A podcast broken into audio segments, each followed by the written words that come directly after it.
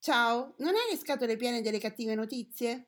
Cercando di restare in contatto e prendendo spunto dal progetto 100 Happy Days, abbiamo deciso con pochi mezzi e tanta buona volontà di condividere solo cose belle. Chi siamo noi? Un gruppo di lettori che partecipano a gruppi di lettura di Casa Serio Editore e in giro per il web. Benvenuti!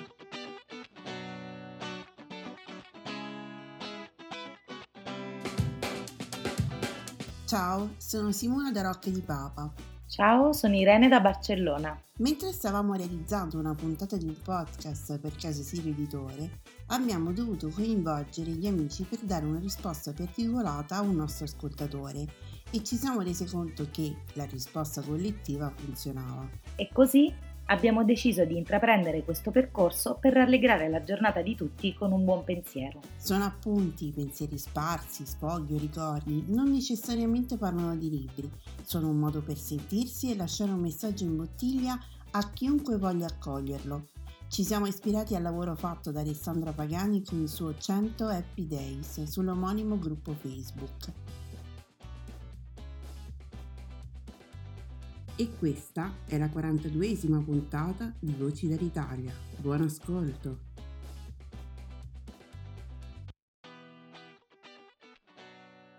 Federica da Roma. Oggi vorrei tenervi compagnia con un altro brano tratto dal Catalogo della gioia di Antonella Nedda. S è la lettera del silenzio e dei serpenti, del loro sangue secco al sole, dalla serenità sapiente, dal sussurro con cui si chiede di tacere. Le labbra sporgono, la lingua resta oltre la ghiera dei denti. Silenzio notturno, quando ci si alza nel buio estivo e gli alberi restano senza vento oltre la porta spalancata quando le stanze respirano piano e il mare si unisce ai gerani. Rosso e cobalto e ancora rosso nei fari del porto, nei traghetti che sfavillano e aspettano. Silenzio mattutino. Una qualità dei passi sul selciato delle voci e il suono delle saracinesche che si sollevano sui negozi intatti, un segnale di pace, l'annuncio dello shofar del giorno sole silenzioso sulle coperte, sui pavimenti, sulle tazze della colazione e lo smalto del vassoio. Sì, non benedetto abbastanza ogni risveglio silenzioso e vivo, non ancora malato, non ancora schiavo. Alla prossima. Ciao, sono Alessandra e questi sono i 100 Happy Days. Ogni giorno, per 100 giorni, troviamo insieme qualcosa per cui essere felici e grati nel qui e ora. Oggi voglio iniziare la settimana con il ringraziamento alla nostra casa veramente dobbiamo dire grazie alla nostra casa che in questo periodo sta facendo gli straordinari e ci sta sopportando senza mai avere un attimo di pace mattino, pomeriggio, sera, notte, tutti i giorni. E vabbè, a parte gli scherzi, vi leggo un, li- un pezzo di un libro che si chiama eh, Space Clearing di Lucia Larese. Una frase secondo me molto carina del libro che dice siamo tutti collegati, siamo tutti connessi questo silenzio e questo vuoto intorno a me sono stati una vera benedizione. La casa è il nostro corpo più vasto. Anch'essa sogna e partecipa alla nostra vita. Da allora ho iniziato un dialogo fitto con ogni oggetto, ogni mobile, ogni cassetto, ogni fotografia, ogni evento. La mia casa mi ha preso per mano, lo comprendo solo ora, facendomi rivivere ogni momento speciale della mia vita e ogni traguardo, ogni dolore dimenticato e sepolto sotto un sorriso da Monna Lisa. Allora, mm, questo pezzo è molto carino, è un libro che racconta in maniera narrativa come mm, quindi c'è questa protagonista che si chiama Giovanna che mh, mm, scrive un po' il suo diario di questo rapporto che lei ha con la casa, a volte sereno e a volte meno sereno. E poi la, il, i capitoli si aprono con questo diario e restante, la restante parte del capitolo invece viene usata dall'autrice per spiegare per dare dei suggerimenti su come mantenere una casa priva di clutter, cioè di, di, di, di cose inutili che non servono che, che riempiono solo spazio e eh, complicano la vita. E volevo sapere, visto che stiamo molto in casa in questo periodo, se qualcuno ha iniziato a mettere mani magari a cassetti, armadi, eh, se qualcuno ha affrontato quei posti che l'autrice dice sono custoditi da eh, quei, quei, dolori dimenticati e sepolti sotto i sorrisi da Monna Lisa di solito si trovano dentro gli armadi che, che, o anche dentro le cantine anche le cantine armadi sono più o meno soffitte solai dipende come è fatta casa vostra magari li avete anche tutti quindi volevo sapere se come stava andando e poi se avete deciso di fare il cambio di stagione eh, io non faccio cambi di stagione perché sono una grande fan del declutter, sono una persona abbastanza minimalista nonostante compro un sacco di vestiti e un sacco di libri, compravo vestiti, non, non più tanto, e, ehm, però sono abbastanza minimalista e quindi tutto mi sta, dopo aver fatto un grande repulisti di un sacco di donazioni e beneficenza e anche un po' di sacchi della spazzatura, il mio armadio contiene quattro stagioni sempre, quindi non faccio più il cambio armadio, a parte qualcosa, tipo i costumi da bagno che però non è momento e non è neanche forse l'anno.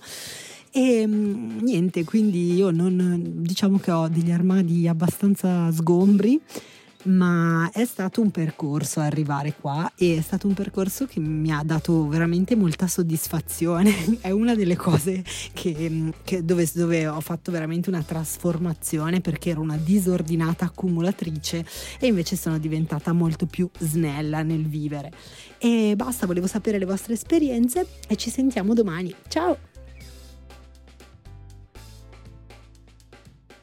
Ciao, Aia da Roma volevo leggervi un piccolo racconto dal libro Volevo fermarmi a tre righe ben scritte di Carlo Sperduti, edito da quelle meravigliose ragazze della Gorilla Sapiens.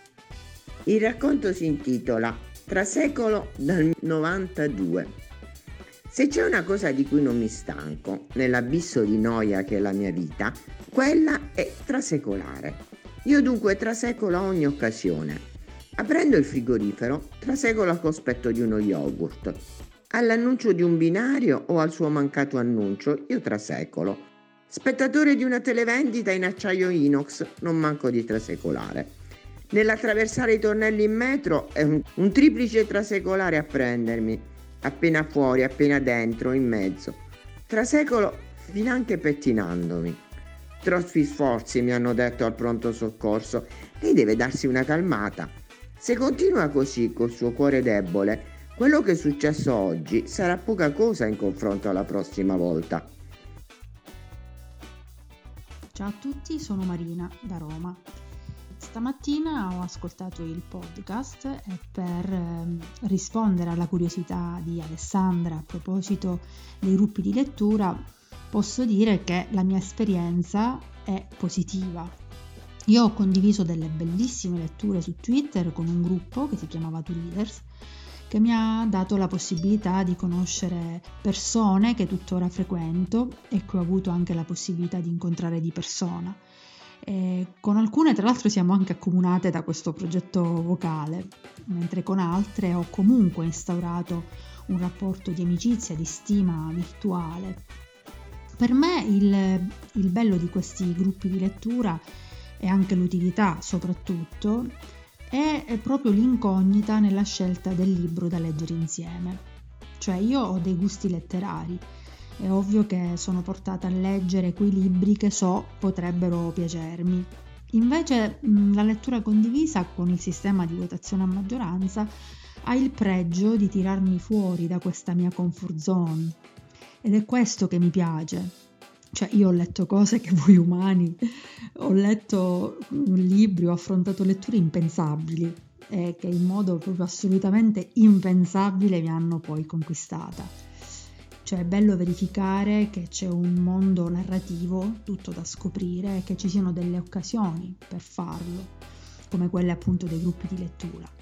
E poi mi piace il confronto, cioè capire cosa e perché è piaciuto un libro che invece per esempio a me non ha convinto o viceversa. Quindi non posso che dire sperimentate i gruppi di lettura, vale la pena provare. a farne parte. Eh, ora, proprio in omaggio a una di queste letture condivise nel gruppo di Casa Sirio del quale faccio parte attualmente, vorrei leggere l'incipit di un racconto bellissimo, tratto da una raccolta eh, che mi è piaciuta molto, scritta da un giovane autore, Daniele Titta. Eh, questa raccolta di racconti si chiama La notte comincia piano e il racconto eh, Guardando al futuro con ottimismo. È una storia che, non so, mi viene da dire, ti stringe proprio le mani attorno al collo. Una lettura quindi indimenticabile che devo proprio a un gruppo di lettura, proprio ad una lettura condivisa. All'inizio era solo una stronzata nata per caso che ci aiutava ad ammazzare il tempo.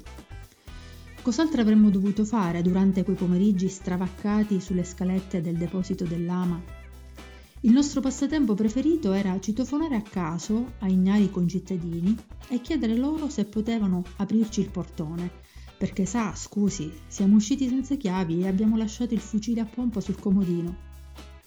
La montagnola, dove abitavamo, non è nemmeno un quartiere, è una freccia conficcata nel fianco della Colombo, arteria a scorrimento fascista che col suo fluire ipnotico scandisce la quotidianità di noi alieni periferici. La periferia è uno stato mentale, un voler essere, una colpa non colpa dalla quale non ci si monda mai, un odore cattivo che si gode a inalare senza aprire la finestra. Le strade da noi alla montagnola erano tutte in salita o in discesa, dipendeva da dove le guardavi. Ammiccavano in direzione dell'aeroporto e le viuzze senza uscita nascondevano le auto dove disperati si bucavano. Erano sempre gli stessi, i bucatini della zona. A 40 anni vivevano ancora con le madri e vestivano magliette attillate sugli stomaci slabrati. Svoggiavano acconciature collose e sudate, succhiavano la sigaretta senza voglia. La domenica pomeriggio sbucavano da dietro i palazzi con la camminata baldanzosa della spada appena in circolo e parlavano sempre delle stesse cose, come un refrain, come un'invocazione. Figa e calcio, calcio e figa lo stadio, gli amici, la vita che scorre, la disoccupazione. Buon lunedì e buona settimana a tutti voi. Sono Valeria e parlo da Roma. Oggi proseguirò sempre la mia nuotata all'interno, chiamiamola così, dei, dei sonetti di William Shakespeare e mm, sempre molto umilmente eh, cerco di dare un mio piccolissimo contributo sperando che comunque vi possano piacere e possiate cogliere anche un, un minimo di suggestioni interessanti anche se ripeto è meglio andare su Twitter ad ascoltare eh, Stewart, eh, Sir Stewart che, che, li legge in inglese veramente in modo magistrale. E, ehm, però prima volevo rispondere a quello che al, uh, all'amo che ci ha lanciato ieri Alessandra qui nel podcast chiedendoci un po' dei gruppi di lettura su quali sono le nostre esperienze.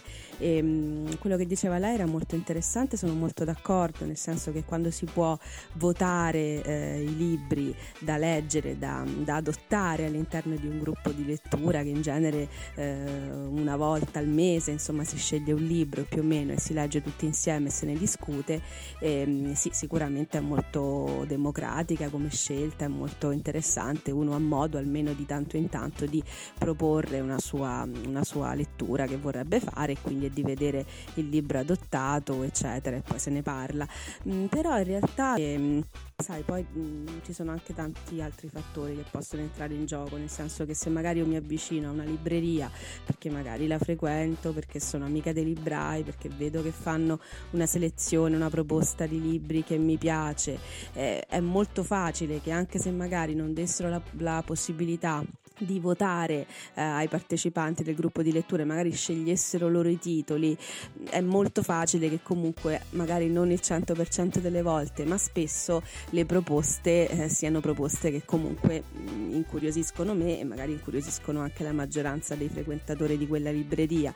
Quindi ecco, bisogna, bisogna vedere. Sicuramente in un modo o in un altro è opportuno, secondo me è consigliabile che eh, ci sia comunque il modo di eh, far conoscere se stessi no? agli altri, di parlare un po' di sé, cioè in qualche modo di, mh, mm, di conoscersi umanamente anche attraverso i libri che, che, si scelgono e che si leggono insieme. Quindi se magari può anche non essere una proposta che viene da me, dai miei interessi, da quello che posso, proprio i titoli che concretamente posso proporre io, eh, secondo me è, interessante che comunque siano dei titoli che in un modo o in un altro mettano in moto dei meccanismi di, di dialogo fra le persone eh, che fanno sì mh, proprio di rinsaldare am- amicizie, anche proprio di crearle, di creare dei dialoghi o comunque degli scambi mh, interessanti fra i partecipanti del gruppo.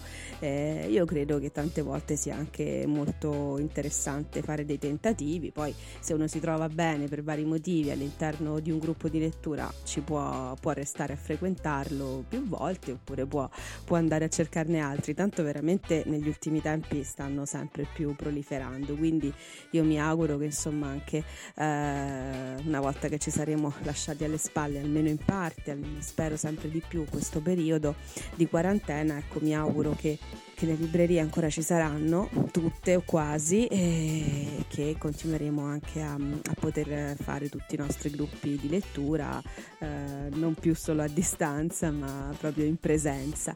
E mm, basta, ho parlato anche troppo, ancora una buona giornata e per voi il sonetto di William Shakespeare numero 90.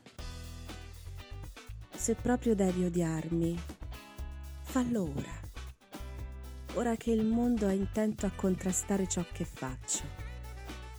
Unisciti all'ostilità della fortuna. Piegami. Non essere l'ultimo colpo che arriva all'improvviso. Ah, quando il mio cuore avrà superato questa tristezza, non essere la retroguardia di un dolore ormai vinto. Non far seguire a una notte ventosa un piovoso mattino. Non fare indugiare un rigetto già deciso. Se vuoi lasciarmi, non lasciarmi per ultimo, quando altri dolori meschini avranno fatto il loro danno. Ma vieni per primo, così che io assaggi fin dall'inizio il peggio della forza del destino. E le altre dolenti note che ora sembrano dolenti, smetteranno di esserlo di fronte alla tua perdita.